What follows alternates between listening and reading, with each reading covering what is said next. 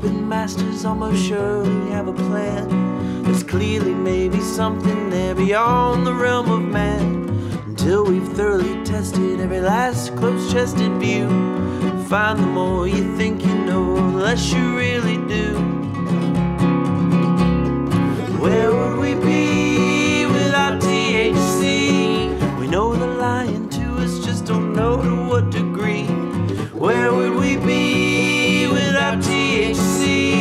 The Higher Side Chat Show. Greg Carwood and Company.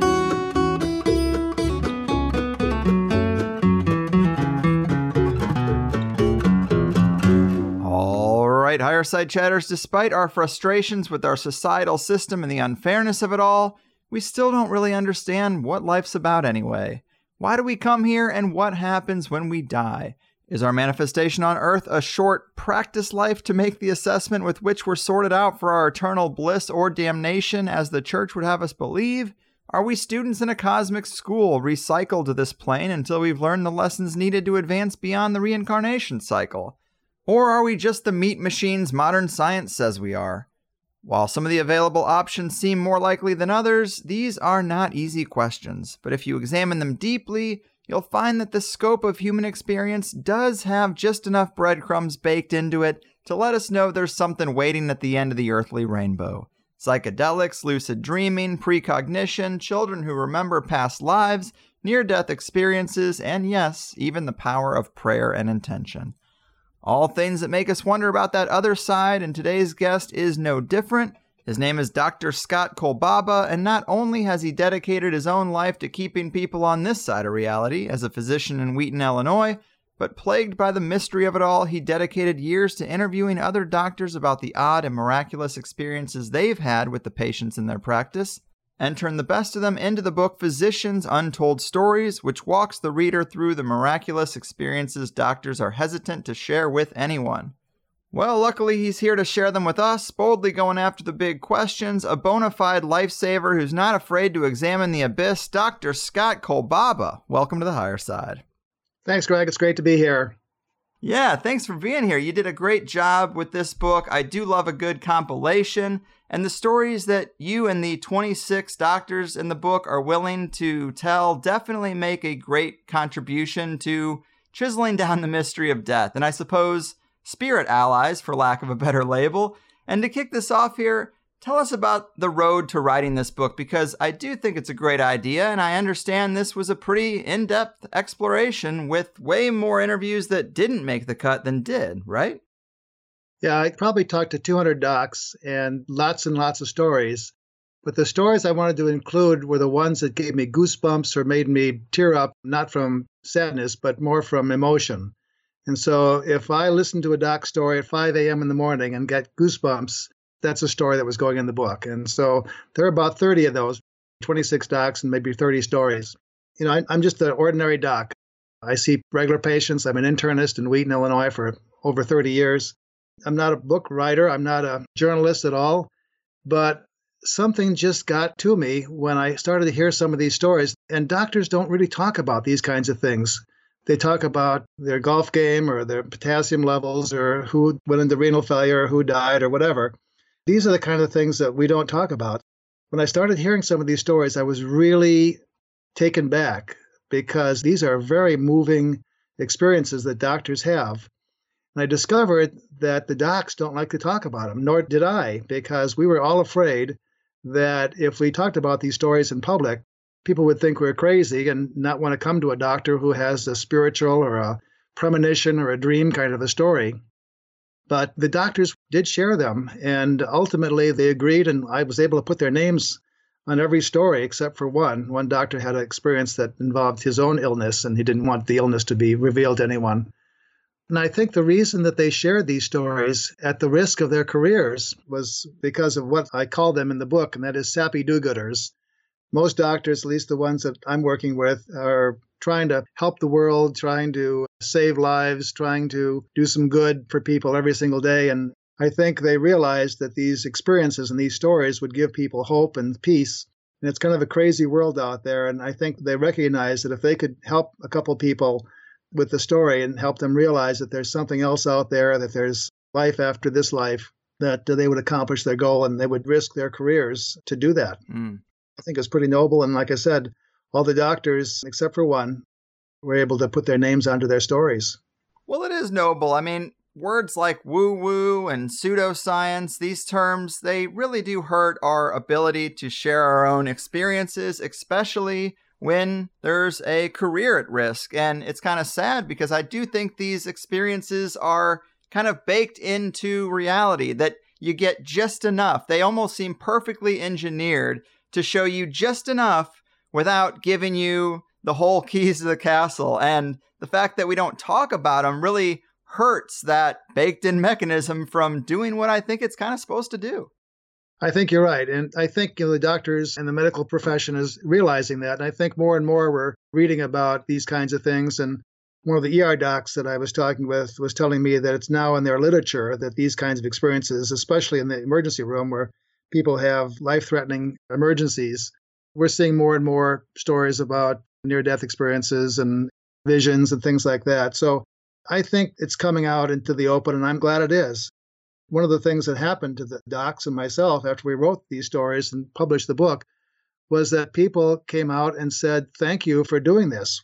We had no criticism. No one left my practice because they thought I was weird, and no one left any of the doctors' practices, and their practices are still doing well. I think we were really surprised that when people read these stories, and I've been speaking quite a bit, and when people hear the stories, they say, thank you for bringing this out, because I've had a story like that too.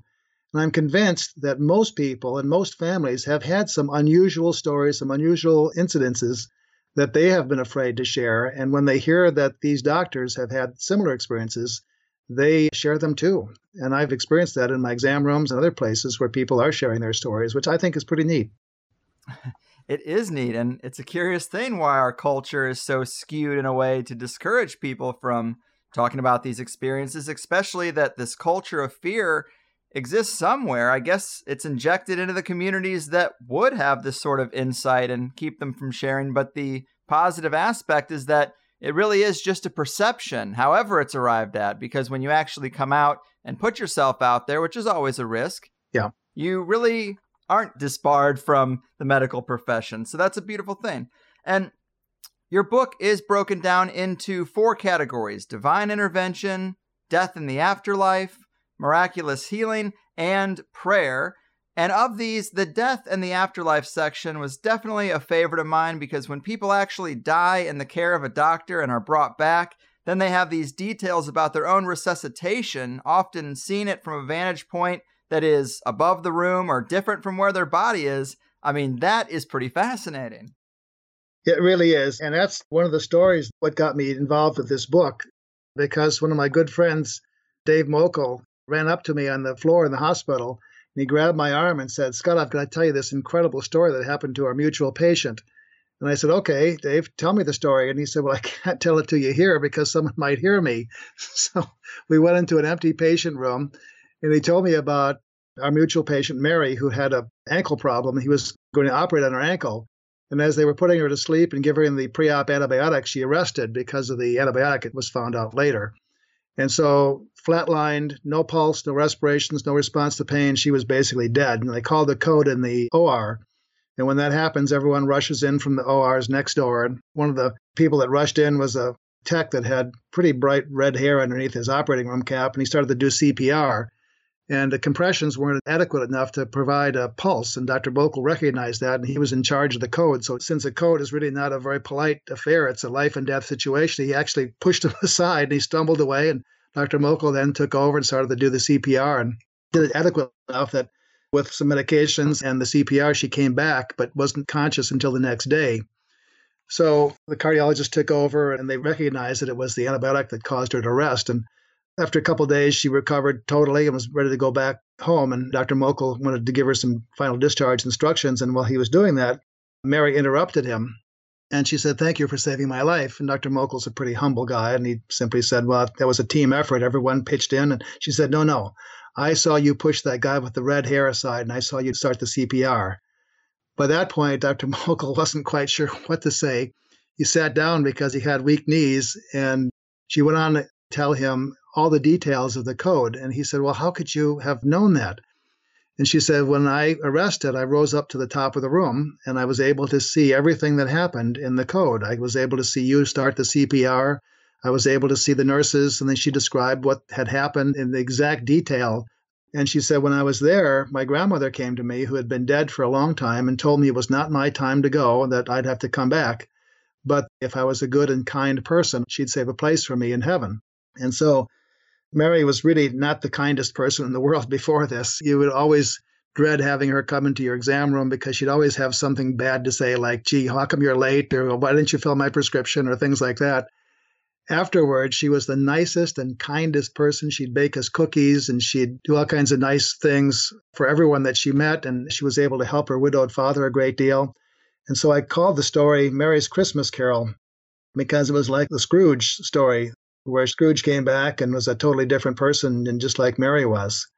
So when Dr. Mokel heard this story, he had to tell me because it was our patient. I asked him who he'd told the story to before, and he said, just my wife. No one else has learned about this story because they think it was too crazy. And so I finally was able to convince him to have me publish the story, but that was what got me started, I think, with the book. And there were a couple of stories that happened to fall into my lap at the same time, made me decide to go ahead and publish that, because that was just such an incredible story from one of the most conservative, straight arrow kind of doctors that I can think of, Dr. Mokel. And he couldn't explain this scientifically. He tried his best, but this was something just beyond his explanation. Mm. Yes, and I love that you did give the name Mary's Christmas Carol and draw that Scrooge analogy, because it is so true. And that happens in a lot of cases, that people come away from these things transformed. And, you know, you can kind of see how that would be, given the fact that you're having a near-death experience and you're now lucky to be alive. But it's just kind of interesting that people have that universal tilt towards a positive polarity afterwards. That's true. And, you know, I'm a busy doc. I've got a bunch of kids to raise. And so I've never read very many stories about near-death experiences. So after writing the book, I realized that it's fairly common, and it's in the literature that's very similar to the way Mary described it. So I was surprised and pleased to see that this is not an unusual circumstance. Mm-hmm. And how common would you say that Mary's situation is? It is my favorite story in the book, but how much data do we have collected? I mean, not a lot. Is there any way to tell what kind of percentage of people who undergo a resuscitation have this sort of experience? I don't know if we have any statistics, but I think many docs and many authors are collecting data and information on this. So there's some repositories in the country where we're collecting more and more information about these and other kinds of medical miracles that you simply cannot explain. And I think it's good that they're doing that. It is good. And I guess one question I would have to try to hone in on that information is, when we're declared dead, it's usually related to ceased brain activity or the heart stopping. Does one seem to be a better catalyst for an experience than the other when a person is brought back? Anything like that? I don't know. I know in Mary's case, we had no way of determining what her brain function was. That would require EEG and things like that.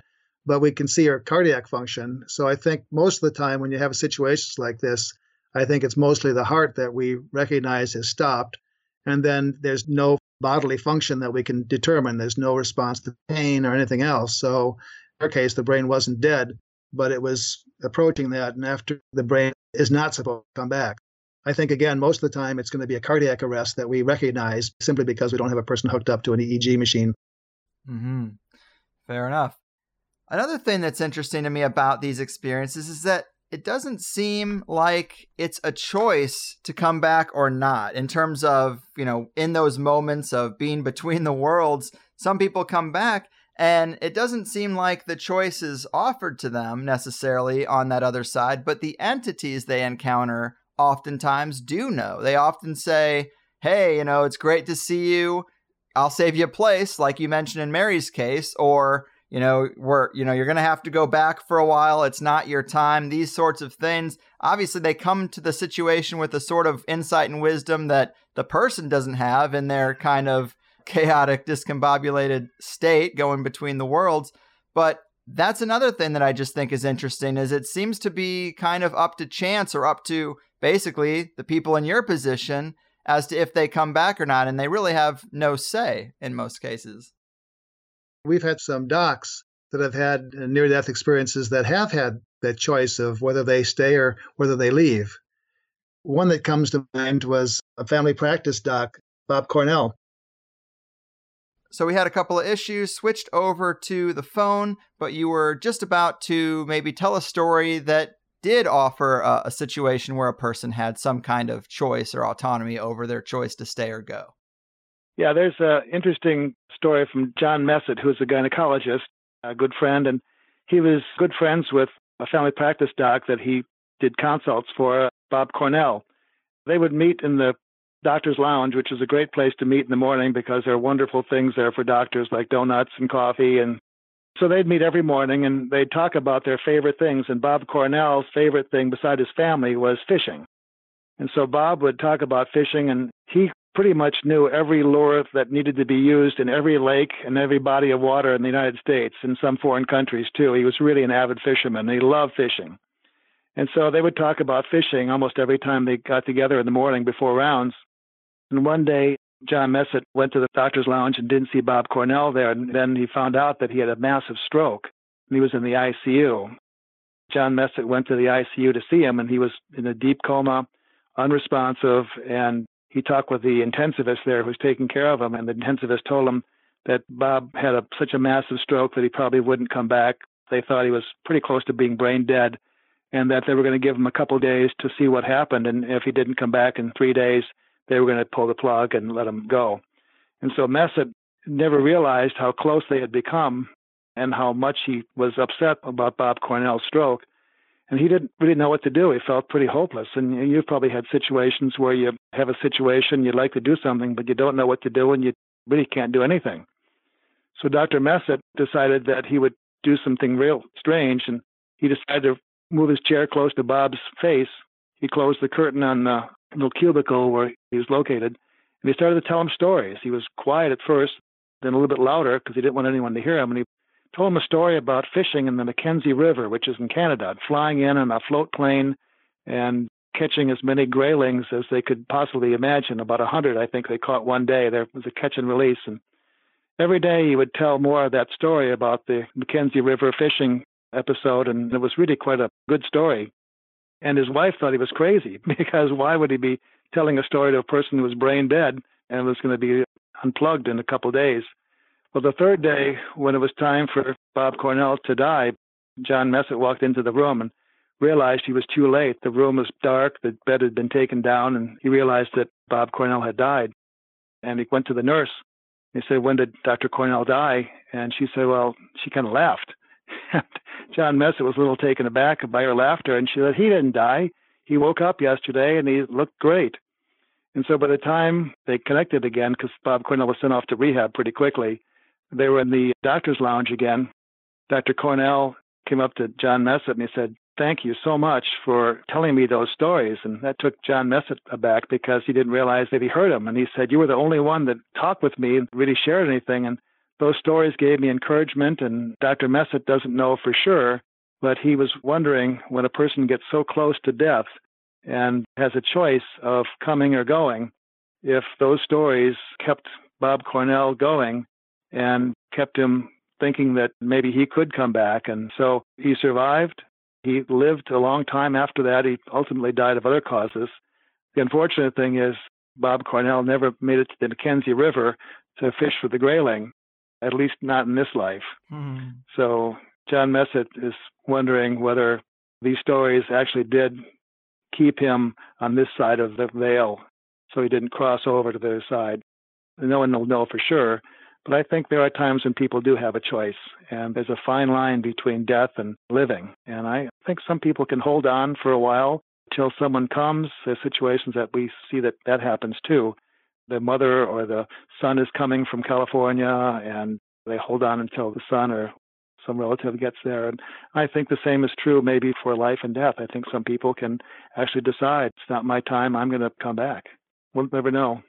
That's true. And I definitely don't think there's any singular answer. And that phenomenon of holding on is really compelling as well. It's just like, I guess when it comes to that moment of death, we do have a little flexibility because people do it. It's just like, we don't really know how we beat our heart. We don't really know how we breathe. But I guess in the same way, we don't really know how we let go. But when the time comes to do it, we seem to be able to. And I think doctors recognize that. And we all had situations where people are holding on for some event. Maybe there's a birthday that they're holding on for, a special anniversary, or a relative coming from somewhere else in the country. Those are all situations where every doctor, I'm sure that's been in practice for a while, has seen people that are near death holding on until that person comes, and then they let go, and then they allow themselves to die. So there's something to that, too. I'm convinced. Mm-hmm. And another story that was one of my favorites in the book is the one, Get Your Paddles. Can you tell us about that one? Because in terms of details about those beans on the other side, that one seemed to have the richest amount of detail. Yeah, this is Fred Bohofer, who is an ER doc, and Fred has been around for a while. And he was working one night when an ambulance came with a fellow that obviously was having a heart attack. And he arrested in the ambulance. And when Dr. Bohofer decided to go out to the ambulance, and as soon as he realized that, he asked the techs to get the paddles out and shock him. And they shocked him back to a regular rhythm. He partially woke up, and they started transporting him to the cardiac room in the ER. And on the way there, he arrested again. They got the paddles out and shocked him again. And then that happened a third time, just as he got into the cardiac room. And finally, they were able to get him on some IV medication that kept his heart stable, and he didn't arrest anymore, and he woke up.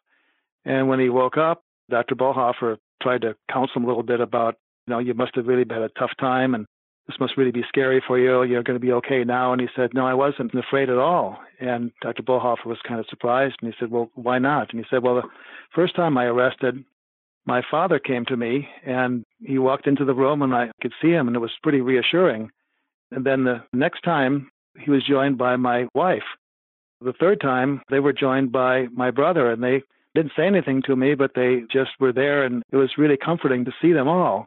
And Dr. Bohofer asked him if they were going to be coming to visit him in the hospital. And he said, no, they've all been dead for a long time. So Dr. Bohofer thought maybe what was happening there is he was basically dead, and these spirits came to him to take him back. He recovered and lived.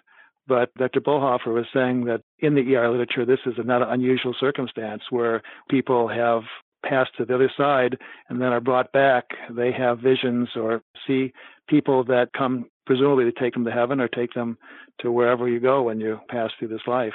Yeah. So that was kind of an interesting story for me to hear.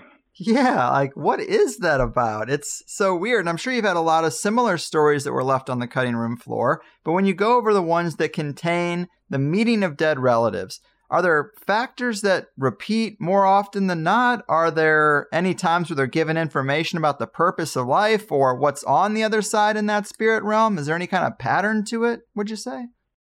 I don't know if there's any pattern to it. I think the relatives that come back try to provide some counseling, some comfort. And I don't know if anyone, and at least the stories that we have, were anything about advice and so forth. There's one that I particularly like, the Grandma Hanlon story. Do you remember that one? Yes, that's an interesting one.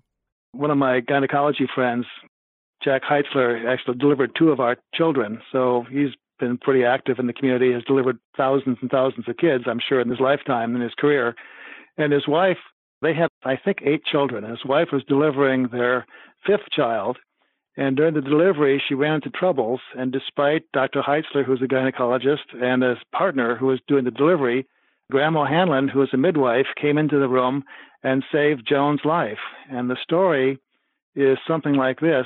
Grandma Hanlon came from Ireland and was a midwife in the Chicagoland area for quite some time. She was kind of the spiritual leader of the family. Every time that someone couldn't pay, she would do it for free. She would take money and food to people that were poor in the city, and she was an example of a great spirit to everyone. She ultimately got older and had to retire, and when she did, she lived with Joan's mother when Joan was a little girl. And Joan would say, if I got in trouble with my mother, if I made it to Grandma Hanlon's lap, I'd be safe.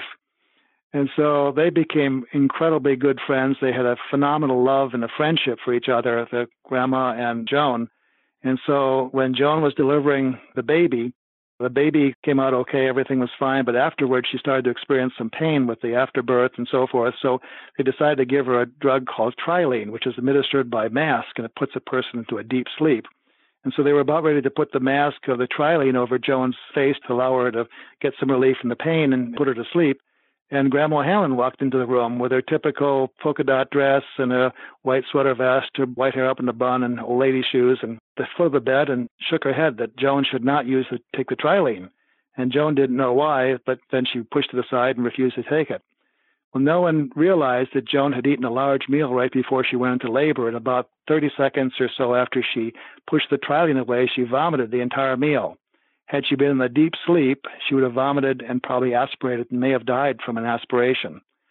So Joan says that she made it to Grandma Hanlon's lap one last time, their love having transcended time and all eternity, because Grandma Hanlon had died 22 years before that.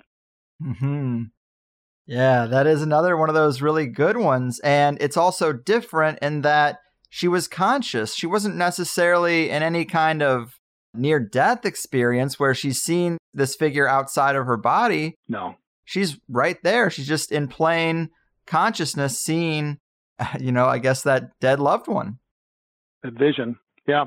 And she hadn't had any pain medication. There was no anesthetic given. I mean, she was pretty alert and knew what was going on. So that was kind of an interesting story, I think. Someone from the other side lending a hand to comfort and save a person in trouble. Yes, and I really like trying to get into the mechanisms of these things and how they can occur.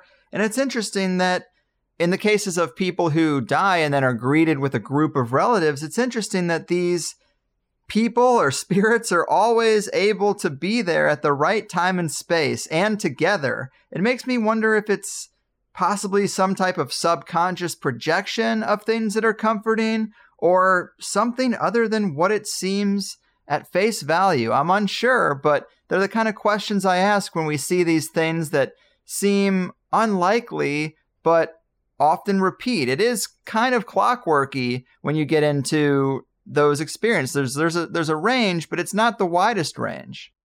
Yeah, the doctors couldn't explain these things. And maybe when people die, maybe when we're close to death, we have some decrease in circulation of the brain, and maybe you can see things and so forth. And so I think something like that happens on occasion. But I think some of these things that we learn about or write about or hear about are really something more than that. I think there's something that we simply can't explain. To the docs that told these stories, they seem to point to something higher than us. There's something more to this life than just what we have in front of our eyes here. And that's kind of the conclusion that they all came to when they shared these stories. Mm-hmm. And another one I really like is the dime, because it's not exactly the same, but it is similar to this phenomenon that I know a few people who have expressed this sort of thing to me, where a person has died who's obsessed over something like a pink flamingo, for example. Mm-hmm. And then for weeks after that person's death, they just see so many pink flamingos everywhere that it's overwhelming and clearly some sort of sign. It's hard to know if they're projecting or if someone from the other side is stacking up these reminders, maybe to let their loved ones know they're okay, but it's a pretty weird aspect of this stuff, but it also seems to be fairly common. I think it is, and I've heard lots of stories now after writing this one about people that have had similar experiences. The dime story is one of my favorites. It's interesting, my editor didn't like it at first, and I rewrote it, and I said, I've got to put this in the book, and she finally agreed. That was okay. I had written it to her satisfaction. It's one of my favorites. It's a story about Steve Graham, who's an ER doc at a local hospital, who was seeing a guy that had some abdominal symptoms. It wasn't anything real serious. And he noticed he had a tattoo on his arm that looked a little strange. It was a tattoo of a dime. And so Steve asked the fellow, after the curiosity got to him, he said, you know what, can you tell me the story about why would you have a tattoo of a dime on your arm? And the fellow said, my son is a coin collector. And he collects all different coins, but his favorite coin is a dime. And it seems whenever we would go to a very special place, like a special dinner or to the Cubs game, for example, he would find a dime. He'd pull up the seat and there would be a dime under the seat, or he'd move the plate and there'd be a dime under the plate. And he started collecting those dimes. And he said, my son was tragically killed in an automobile accident on the expressway a number of years ago. And ever since then, I've been finding dimes in places that would be special to him. And so Dr. Graham thought that was a nice story. He's a polite guy and didn't say anything, but he was thinking, yeah, it's kind of an interesting story, but I'm not sure I can quite buy it. Mm-hmm. And so he took care of the abdominal pain, gave him some antibiotic, and sent him on his way. And then Dr. Graham went back to the doctor's dictation area where only the doctors can go to dictate the note on the event. And so he pulled out the chair, and there was something shiny on the floor, and he looked down, and there it was, a dime on the floor. Robbie was the name of the boy that died. He said, thanks, Robbie, for helping me believe. Hmm.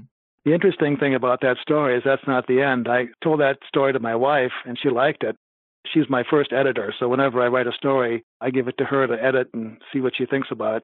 And so she liked the story a lot. And as she finished the editing and spell checking and so forth, she put it down and went to the next room. And there on the counter was a dime. Of course there was. Ever since then, we've been finding dimes in strange and unusual places, so I don't know what to make of that. There may be something or maybe nothing, but it's kind of cool that that's happened. I was actually getting dressed one morning, putting my pants on, and 3 dimes popped out of my pocket. I don't know. You can make it what you want, but that was a fun story. There's another event that happened to me, too. It reminds me of that a little bit. It's not in the book. It's about our vacation. We vacation in Cape Cod quite a bit. Have you ever been to Cape Cod? A couple of times in my childhood, yeah. Yeah. It's a fun place. Everyone in our family loves to go to Cape Cod. We do that about every 3 or 4 years.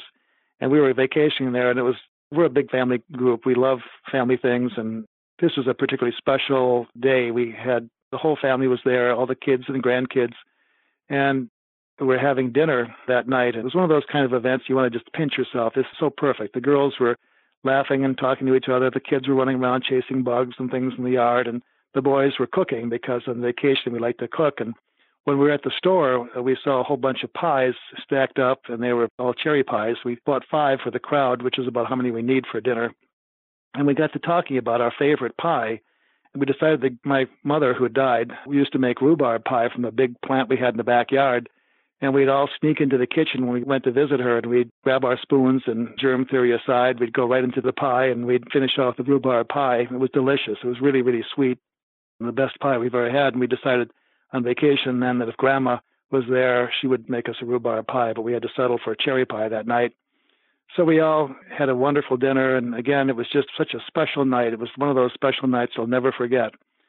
And we finished the swordfish on the grill and corn on the cob, and then my wife served the cherry pie, and I took one bite and suddenly had goosebumps because it wasn't cherry pie. It was a sweet rhubarb pie. Hmm. And the box had cherry pie on it, but the pie was clearly rhubarb. And certainly you can explain it by saying there was some mix-up in the factory or the bakery or whatever, but to me it was my mom's way of saying, yeah, I'm really here enjoying this special family night with you guys. Hmm.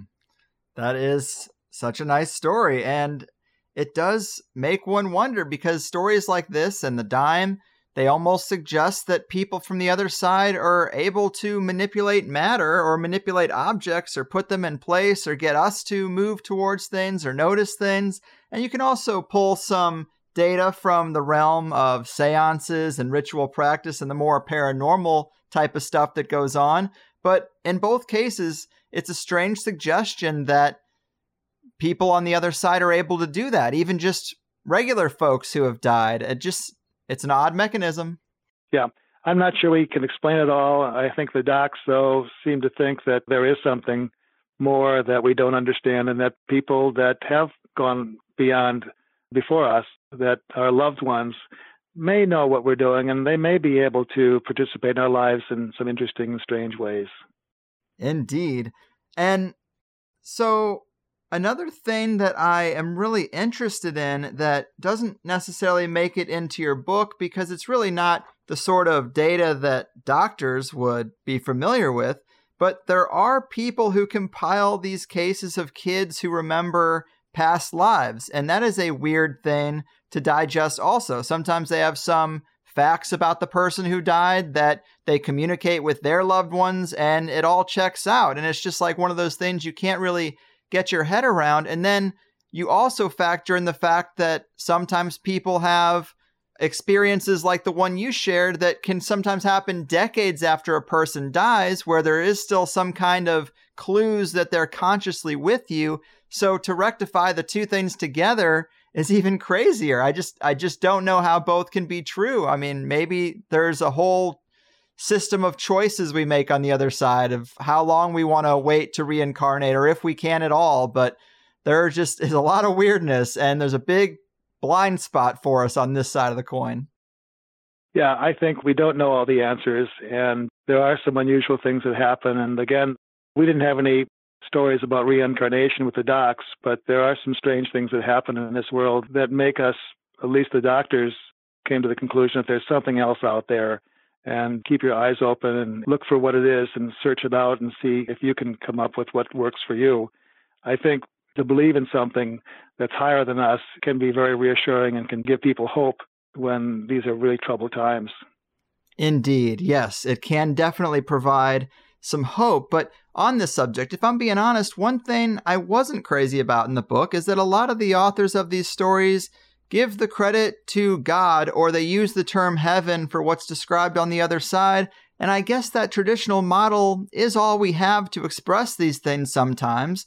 But in some of the stories, I think the credit should be given to consciousness more than anything else. Things like spontaneous precognition, or going one way when you could have gone another and end up finding someone who needs help, or when you seem to know a conversation with a loved one is the last one.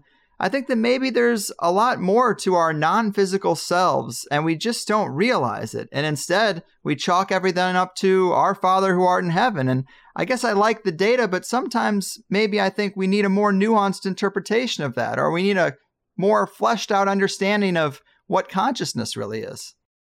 Again, these stories and many stories that we hear, I'm not sure we can explain them totally. Most of the docs were religious, but not all of them. And many of them had a religious explanation, so I'm leaving it up to readers to have them decide what it means. Absolutely.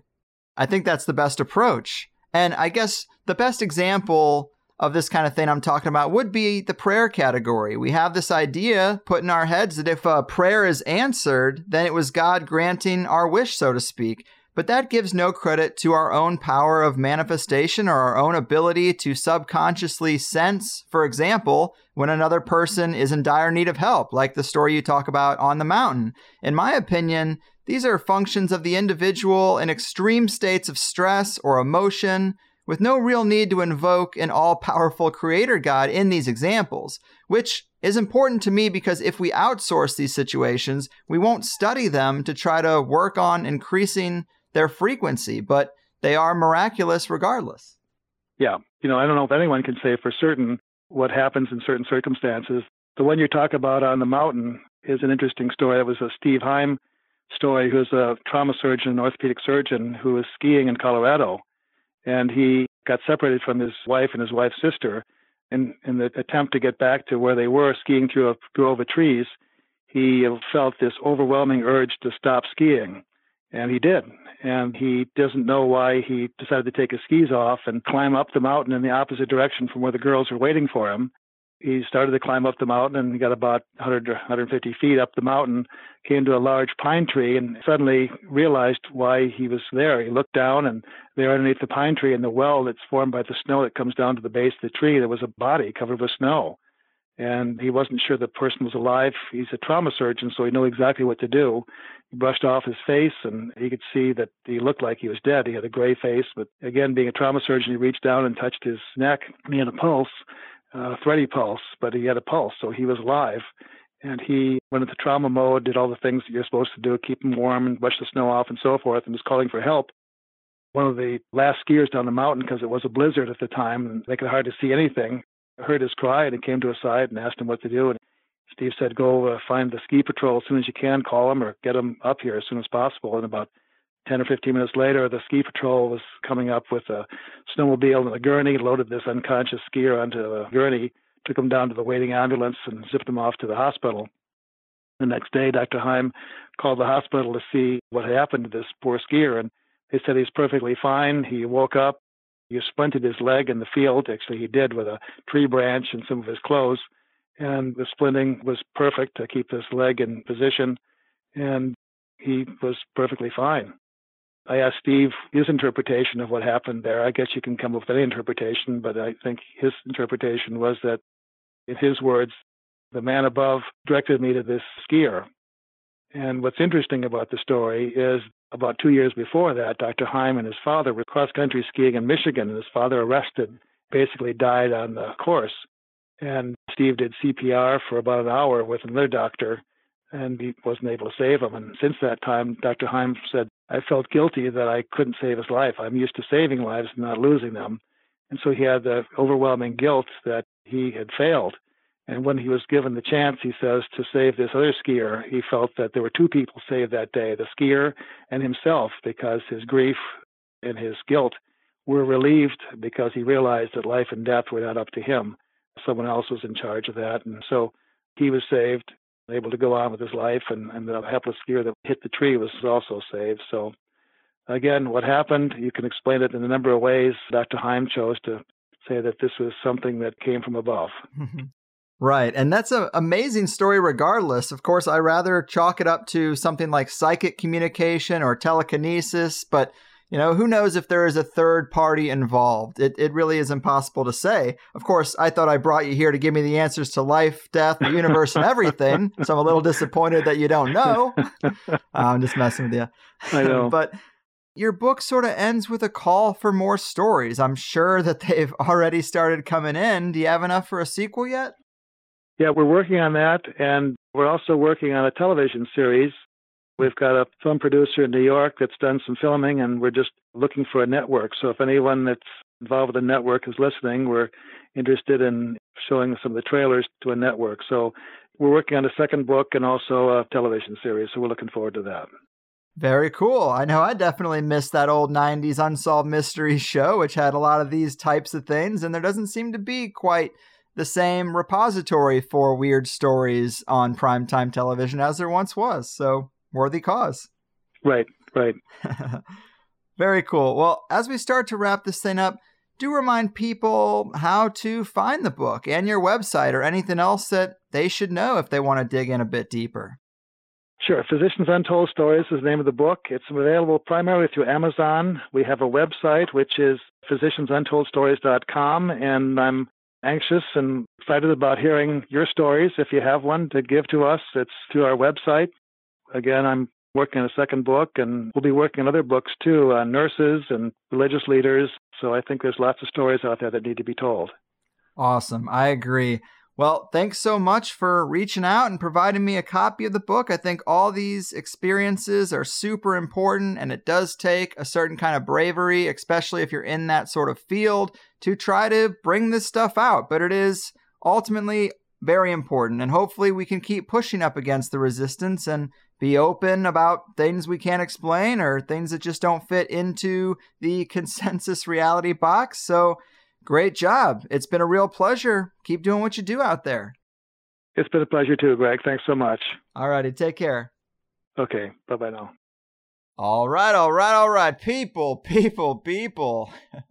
Man. Life is no doubt strange, and I think this sort of examination into those rare moments of high intensity is exactly the sort of thing we should be doing, or should have been doing for the last 200 plus years. But better late than never, and kudos to Dr. Kolbaba for dipping his toe in. I get guests from a variety of places. Obviously, I hunt a lot of them down myself, get a lot of them recommended from plus people and the like. And I don't want to brag, but to some publishers, I'm kind of a big deal now. But in today's case, my man, Dr. Scott, actually sent me some info about his book himself.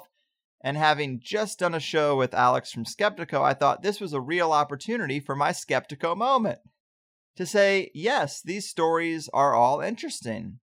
These are great case studies, but maybe we can look at other explanations besides, well, God did it. God sent me an angel, God brought me to the right time and space, etc.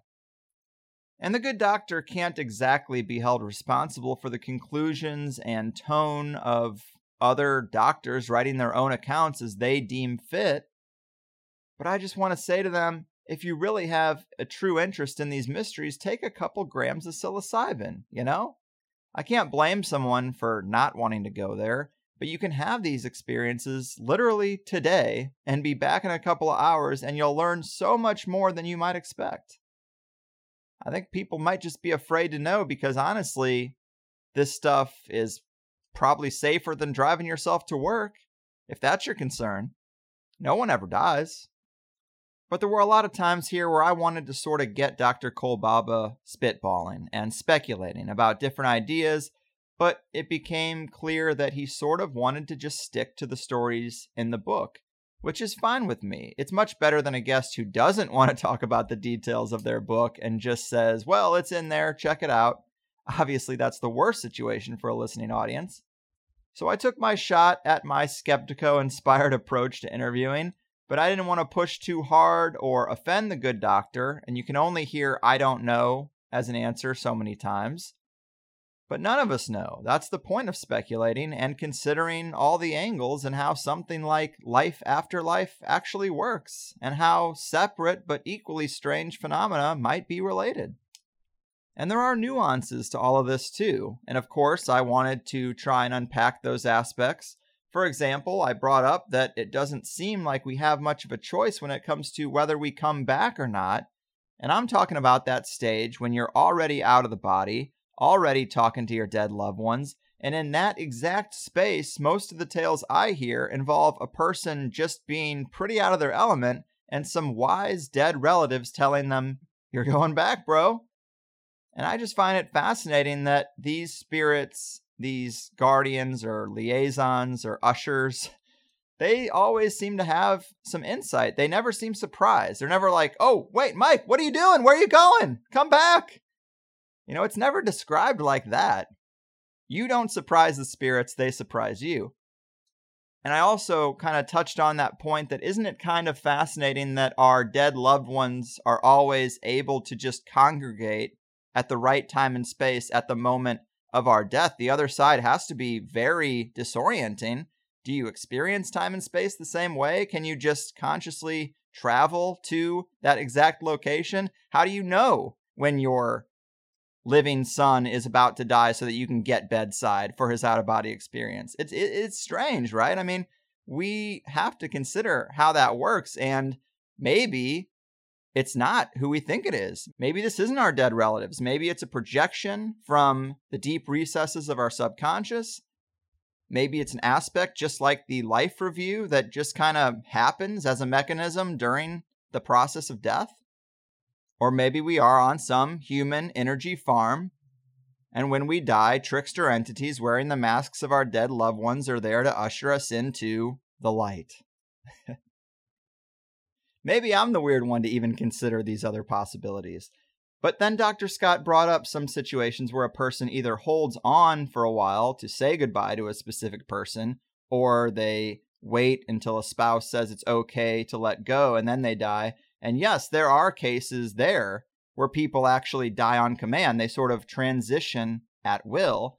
And I don't deny the flexibility there, but that is a completely different situation, a completely different aspect of the death process, just as interesting, but it seems to be one of those semi-automatic, will-driven aspects of our bodies. It's like instinctual, but somewhat guidable. And I think clearly distinct from someone who's already out of their body, wondering if they're going to be coming back or going forward. Of course, I don't know, but it was fun to get into. We talk a lot on this show about the elite sort of presenting us with pre-approved boxes, and I think for a lot of people, you do the material atheism thing until you have an experience that shakes that foundation. And you look around, and all that's there is a conventional, Abrahamic, bearded man in the clouds, heaven and hell type of paradigm. If you want to relate to other people, I mean, that's kind of the only way to do it. You're not going to relate to the average guy with the weird shit we get into. So I understand that tendency. I understand how it happens. And I think Dr. Kolbaba is a lot more open-minded than some of those people, but generally speaking, we do look for those worldviews and sort of swing from one to another, like Tarzan uses vines, and instead I think we kind of have to sort of braid our own vines. Don't just, look for boxes, look for models, and jump from model to model. I don't think any of them are 100%, but it's good to see the value in them, take what's good and discard the rest. But the God thing is sort of like the realm of politics, where people give so much credit and sway to the president, as if any governmental, political, or social effect on their life is a direct experience with that president. You know what I mean? That's how I feel about chalking every strange experience up to God. Obama didn't find you a job. You went out and put in the work and you found one. The unemployment rate is a factor, but it doesn't really have a ton to do with the president himself or you yourself.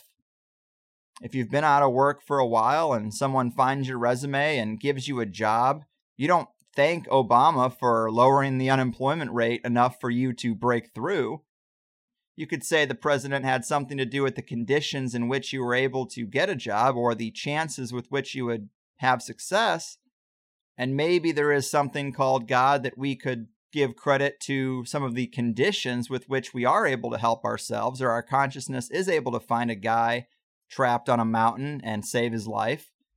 But I think the actual spiritual entity we might call God or the force or whatever is way more removed from your individual experience than we sometimes give it credit for.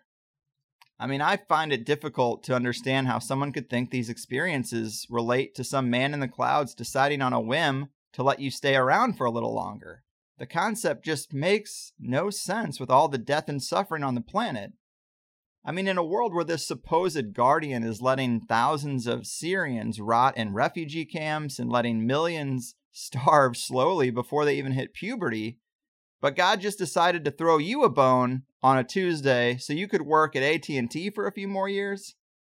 I hate to be so critical, but it's not like God saves someone and then they transform the world, right? Most people just continue to live simple, humble lives with corporate jobs. So why would God want to extend your life 10 years just so you can finish out the Avengers movie story arc? Doesn't it make so much more sense that there are aspects of our non-physical selves that we don't understand, that we have abilities in high stress or emotionally heightened situations to do amazing things that defy the conventional worldview? To me, that is the best explanation for the seemingly random selection of these paranormal experiences, or whatever you want to call them. Extranormal, perhaps? This is the criticism that we've always had of the Abrahamic religions, of the Vatican, that they take away your power of direct experience. They come in and they say, look, don't practice magic yourself. Don't talk to spirits yourself. Just tell me about it and throw me a couple bucks, and then, sure, everything's going to work out for you. I think we're still dealing mentally with who gets the responsibility or the credit for some of these weird things. I think if you just explore psychedelics a bit, or meditation if you're a bit of a puss, JK, I honestly would just say meditation is like running a marathon and then wading into the water, and psychedelics are like rolling out of bed and jumping off the high dive. Both of them get you there, but who has the time and the energy to run a marathon when tossing something down my gullet is just so much easier?